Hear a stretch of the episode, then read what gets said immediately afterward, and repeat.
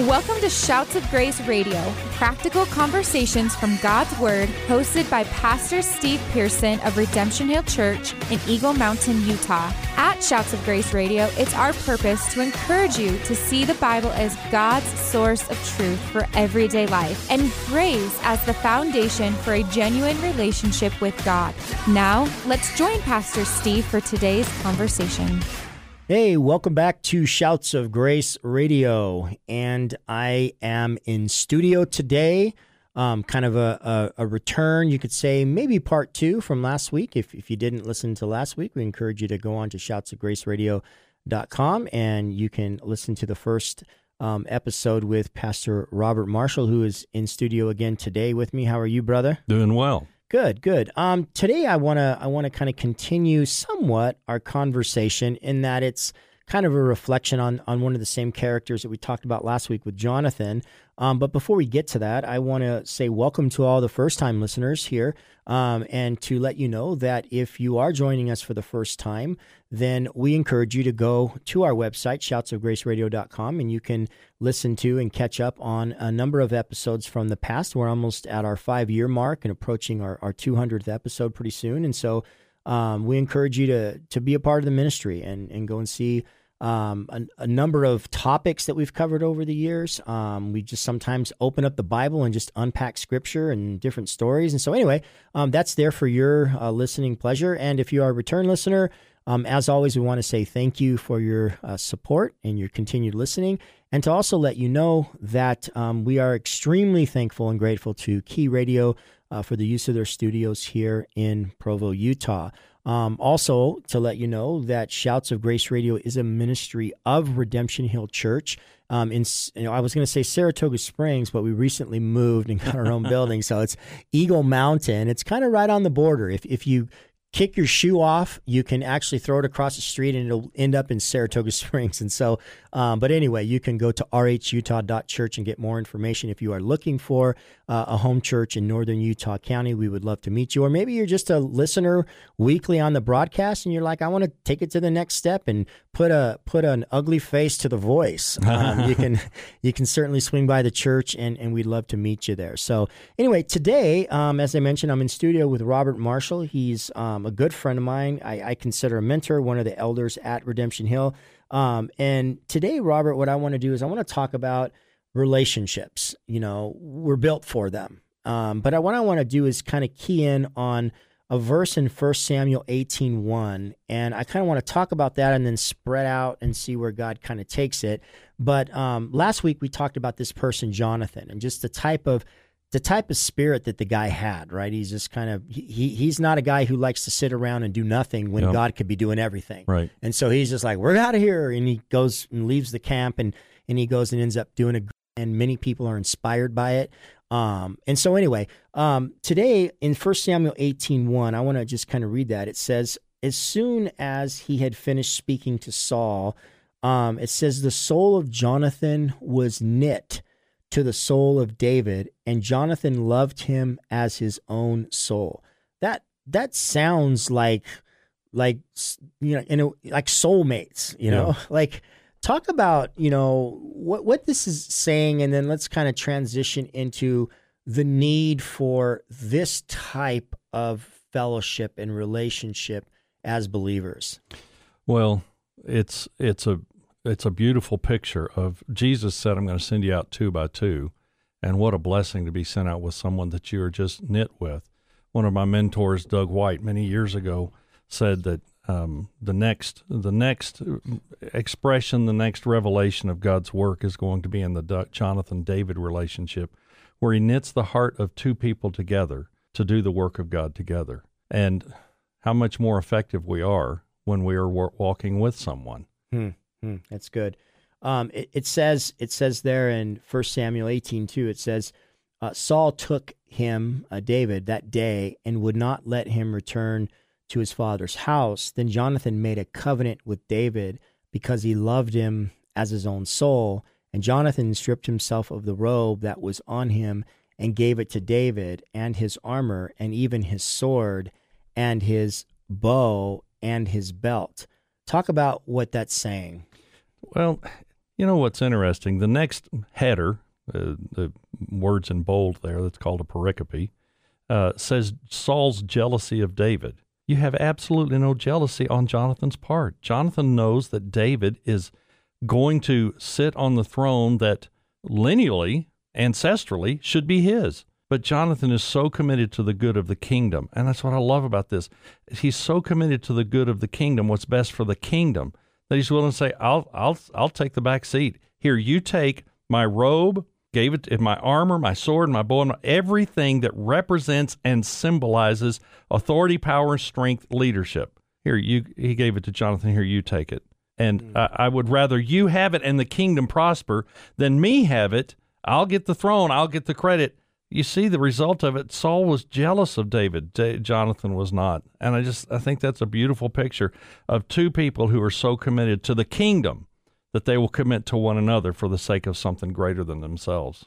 Man, that's that's good. It's almost as if you know, like you were saying, it's as if Jonathan, Jonathan was in line for the throne. Yeah, and it's almost as if Jonathan is saying, "Look, I'm though I'm in line and I mm-hmm. have rightful place to it. Mm-hmm. I, am surrendering that to yeah. you. One, once again, I mean, David is just a beautiful picture of Christ throughout. Yeah. You know, throughout First and Second, throughout First Samuel. Um, and, and here you have another picture of here's somebody who's has the right to rule, yeah. but he's laying down his right and surrendering it to yeah. somebody else. Talk talk about what that means as far as you know, our relationship with Christ, the sinner's relationship with Christ. Well, boy, he said, he said, if you will confess with your mouth that Jesus is Lord. And there are a lot of people who are willing to say, oh, I want him as my Savior, but I don't want him as my Lord. Lordship comes first. He said, if you'll confess with your mouth that Jesus is Lord, that He's in charge, that I recognize He's the one, He's the only one who has rightful privilege to the throne of my life, if you'll confess that Jesus is Lord and believe in your heart that God raised him from the dead, we all want to be saved, but salvation comes after lordship. Salvation comes after confession. Salvation comes after belief in his resurrection.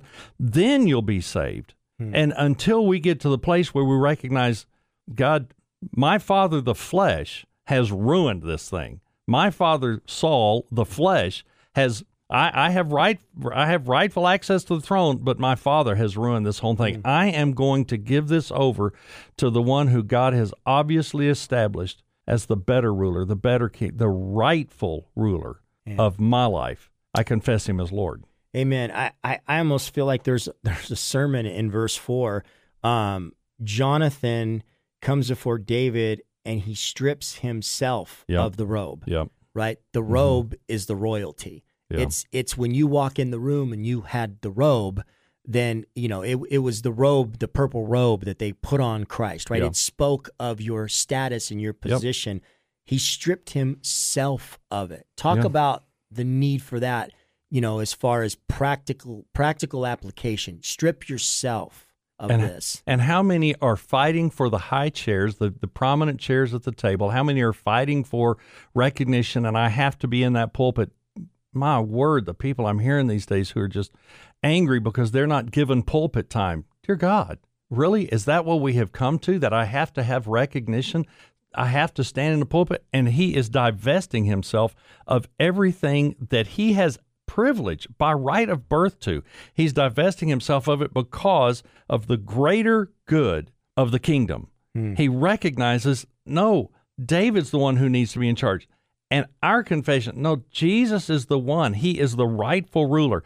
I give him access to all of the royalty and hmm. permission in my life that I that the rest of the world says I have full access to. No, I give that to Jesus. Yeah, Scripture says of Jesus, he made himself of no reputation. Yep. Scripture says of him, he took upon himself. Mm-hmm. He made himself of no mm-hmm. reputation. He took upon himself. Mm-hmm. It's it's something that is done intentionally, and and you almost see this here, kind of in that same spirit. Jonathan stripped himself yeah. of the robe, but also his armor, yep. the things that protected Protection. him. Mm-hmm. Right? Talk about the need to come to Christ and to have such a trust that you need mm. to strip yourself of your armor. You know, he said, and when he was reviled, he reviled not again, but entrusted himself to the one who could protect him. Man, how fast, how fast is the flesh to protect itself, to demand to be heard, to to, to put someone in their place. I, and and uh, it's it's easy to say no. Someone needs to protect me. If if we have not, if we are not working for someone who is able to protect, then frankly we're in the wrong business. If he is not able to protect us when we stand up for him, Hmm. then we're in the wrong business. Which He- leads to the next thing. He says um, he even he takes off his Yep. sword and his bow, and Yep. those are fighting instruments. Why is it essential when people come to the the the son of David? Right? Why is it essential that they strip themselves of Hmm. their sword and their bow? Hmm. Because he's the one. He is the only one qualified. He's the only one who knows their heart. And how easy it is to say, this, this is what they were thinking. I, I don't know what I'm thinking. I don't even know what I'm thinking. Paul said, 1 Corinthians 4, I'm pretty sure it is, I, I, I, I don't even judge. My, my conscience is clear. That does not make me innocent. He's, I don't even, I don't even know if I'm clear myself. I am entrusting this to someone else. And how easy is it to say, cuss at that person on the on the road? Well, they're just a bunch of dingbats, morons, and other words that we can say that we're not supposed to say on key radio. But um, uh, they're they're a bunch of morons. When in reality, what happened? What happened if they just made a mistake that we'll make one mile down the road? We made one mile previous the road. And we don't want hmm. anybody calling us morons. But no, they are more. No, we we give that offensive weapon to Jesus because he is the only one who knows not only the actions, we can see their actions easily enough. He knows their motives. He hmm. knows what's going on in their heart, and he is able to deal with that appropriately, rightly hmm. when we hand it to him. Hmm. Before we take a break, I just want to I just want to summarize that for our listeners. Pl- please hear this. You know, if if you're going to follow Jesus, it's something that you do of your own free will, and there's things that he's saying here. You know that Jonathan did in recognition of the rightful place of David. Hmm. And that is, he stripped himself of his status. He stripped himself and took off his armor, the things he guarded himself with, right, to protect himself. And he even took off the sword, which talks about fighting back, right? He just completely derobed himself to the true king. And and we would we would say, man, if you haven't done that yet, if you haven't stripped yourself of your status before the king, uh, before Jesus, man, strip yourself of your status because he's the king of kings and lord of lords. You're going to bow to him at some point in this life or the next. And and if you think you're protecting yourself you've got these shields up and because you're going to get hurt as pastor robert said he's trustworthy. He he deals with you as as a physician you know somebody who doesn't just break you open but surgically you know fixes you and puts you back together. Um, you can trust him and then you don't need to fight him you know, scripture says, "Woe to the man who wars or quarrels against his maker." Like, like put your sword down, right? Yeah. Put your sword down before the true king. Hey, you're listening to Shouts of Grace Radio. We'll be right back. You're listening to Shouts of Grace, the radio ministry of Redemption Hill Church in Eagle Mountain, Utah. For more information about Redemption Hill or Pastor Steve, visit our website at rhutah.church. Shouts of Grace Radio is thankful for the encouragement from Key Radio, reaching Utah with the good news of eternal life from their station in Provo, Utah. Now, let's join Pastor Steve for the conclusion of today's broadcast. Welcome back to the program. Um, I'm in studio today with Pastor Robert Marshall, and uh, Robert. Before the break, we just kind of we kind of just unpacked one verse really, um, and just talk, talking about this relationship between uh, Jonathan and David. And of course, we know David is a picture of Christ, right? In, in in the Old Testament, and and we've got this picture of Jonathan who who's this man of faith who just simply relinquishes everything before the king, before the king to be, right? And um, and so anyway, what I want to do is kind of circle back now and talk about a little bit more in depth, practically, of what we started off with, and that's just this idea that um, that David. Um, it's it's interesting that that the father Saul, in essence, he adopts David, right, and, and brings him into his house, and then David and Jonathan just kind of hit off, and they have this amazing fellowship and relationship. So much so that later on, when David's life is perhaps in danger, and Jonathan has a choice to make as to whether he sides with his natural blood or he mm-hmm. sides with David to save David's life, he chooses David. And he actually makes a decision and and that enrages his father. But you you see this sense that Jonathan was closer to David than his real blood. Right.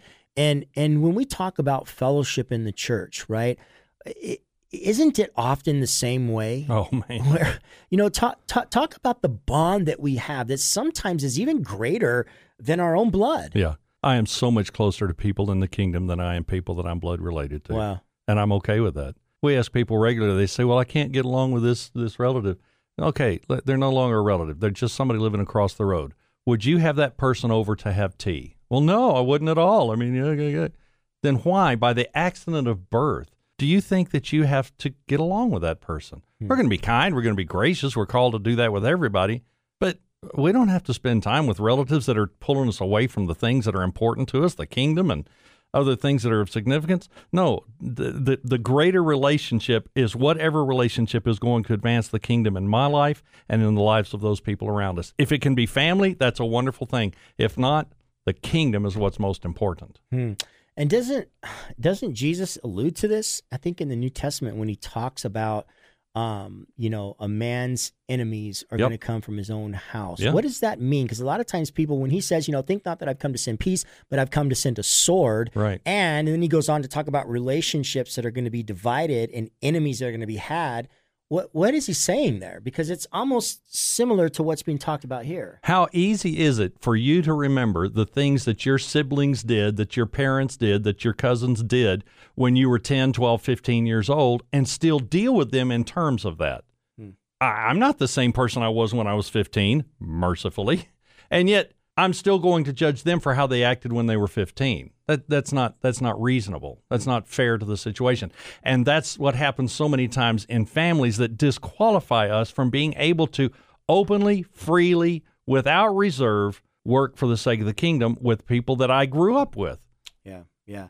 You know, I, I I'm not naive to where we live, and I and I know that in this culture, oftentimes, you know, when people make a decision for the Lord, they kind of find themselves at greatest odds with the people Yeah. that are in their own home. And and Jesus said something in that discourse where he said, you know, um, when I send a sword, I'm going to come, and, and he deals with the most intimate relationships, and he says, I'm going to separate these. He, he's he's not saying that you know the, the kingdom of God comes to primarily send war amongst. Right. What he's saying is when you make a decision to follow me, right, Mhm. and you know hitch your wagon to mine, your enemies are going to arise from the places that you thought were the closest.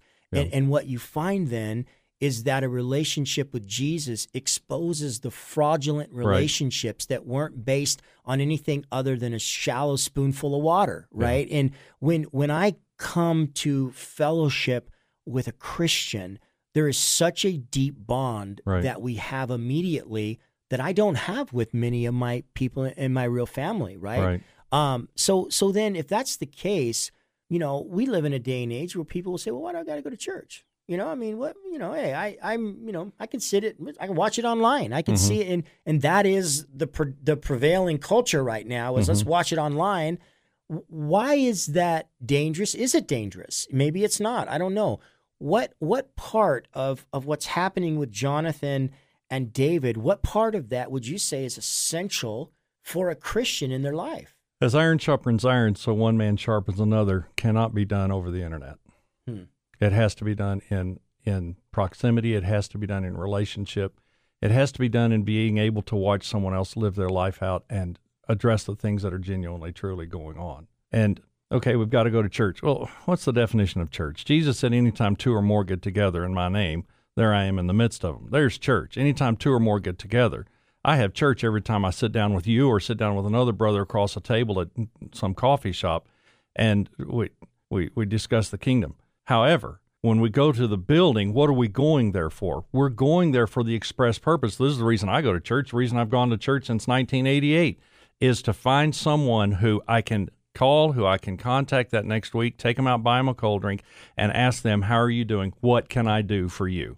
The purpose of the greater assembly, we have the enjoyment, the blessing of worship, we have the joy and the blessing of the presence of, of Jesus, where two or more, but we also have the responsibility to bring something that we have found this past week to the lives of other people. We're going to be getting with people anyway. Why not do it intentionally? Hmm. But a- anytime we get together with two or more in for the, around the purposes of the kingdom, we have had church. Now let's do it on purpose. Mm-hmm. And whether that's with two people at a coffee shop or with all of us at a at a building, let's do it on purpose. Yeah. You know, as you're talking, I'm thinking of Acts 2:42. They devoted themselves to the apostles' teachings, Yep. to the breaking of bread, the prayers, and the fellowship. Yeah. Right? And and then it goes on. It says, "In all of these, awe came upon every soul, and wonders and signs were done, and all who believed were together and had all things in common." Mhm. And and I look at the part where awe comes on on every soul. When when you sit before God's word and God speaks to you, there's an awe Yes. that can come from that, right? When you're definitely in prayer and you're praying and maybe you're even journaling your prayer and that prayer comes to pass, Mm-hmm. you're just like there's an awe that happens to you. You when when you're breaking bread um, and you're in fellowship, you're listening to other people and how God is moving in their life. And you're just like, God's not just in me and working in me. Wow, He's doing this in everyone. There's an awe that happens. And Pastor Robert, what I've seen happen today, it's very unfortunate, is that people have forgotten the importance that we play in one another's lives. It's like the one another statements are out the window Yeah. and we just sit back and we think that church is just me, you know, having some background music like a sermon in the mm-hmm. background while I do my chores and stuff. And we fail to realize that intimacy is built with yes God but with one another. Yeah. And so, you know, in in the last, you know, couple minutes we have talk about the need for us to be in each other's lives. We we cannot live the Christian experience in its fullness unless others are a part of it. Why is that so essential? Ephesians talks about the necessity of community in the working out of the kingdom in each of our lives, transforming us into the image of Christ. What I like about the passage you just talked about in Acts 2:42 is it says the apostles' doctrine. The second thing that it lists, you know, we're going to say prayer, we're going to say worship, we're going to say giving, we're going to say whatever it is. The second thing it lists is fellowship. Hmm. And then came the breaking of bread, and right. last was the prayers. That's the fourth thing that's listed. The second thing that's listed there, the apostles' doctrine, is to look at somebody. Now, what does that mean to you? What hmm. are you thinking about? Here's something that I got out of that this past week. What did you get out of that? To be able to share with somebody, and that's how we knock iron against iron. And there, there, are- there are times when there will be sparks. One of our sons makes knives, and there are a lot of sparks in the mm. process of forging a knife. But that's what happens in the process of relationship, and we cannot have the ongoing work of Christ in our life without that. It's it's the apostles' doctrine, and then fellowship, and then breaking bread, whether that's Lord's Supper or eating meals together. It could be both. And prayers. It is a, a relationship with one another. We cannot speak the truth in love if we don't know what the truth is for that person's life. Amen. Amen. Well, we are out of time for, for this edition of Shouts of Grace. And just a word of encouragement to those of you that are listening that maybe you've distanced yourself from church because, you know, you, you've seen bad examples, right? Um, I would encourage you, you know, I've walked with Jesus 29 years and, and I've seen the worst examples in others and myself. And, um, I would say this, you know, Jesus is the best example. And so if you distance yourself from fellowship because of the people that claim to represent Christ, why don't you move them out of the way and just focus on the one who is who he says he is? Come back to fellowship and and just understand Jesus never disappoints you. He'll never he'll never leave you. He'll never discredit you. Um, he's for you. And so don't don't allow the bad example of the church is something that keeps you away from the King. Um, that would that would be that would be um, you know an unfortunate thing. So hey, God bless you, and we will see you next time here on Shouts of Grace. Thank you for joining us on today's episode of Shouts of Grace Radio with Pastor Steve Pearson. We hope that you've been encouraged to see the Bible as God's source of truth for everyday life and grace as the foundation for a genuine relationship with God. If you've been encouraged in your journey following and learning more about Jesus, we would love to hear from you. You can visit us online at shoutsofgraceradio.com. At shoutsofgraceradio.com, you can listen to all of our episodes, share them online with your friends, and find out more about Pastor Steve. Shouts of Grace is an outreach of Redemption Hill Church in Eagle Mountain, Utah. Thank you again for joining us on today's show. And from all of us at Shouts of Grace, it is our prayer that you would grow in the grace and knowledge of Jesus Christ.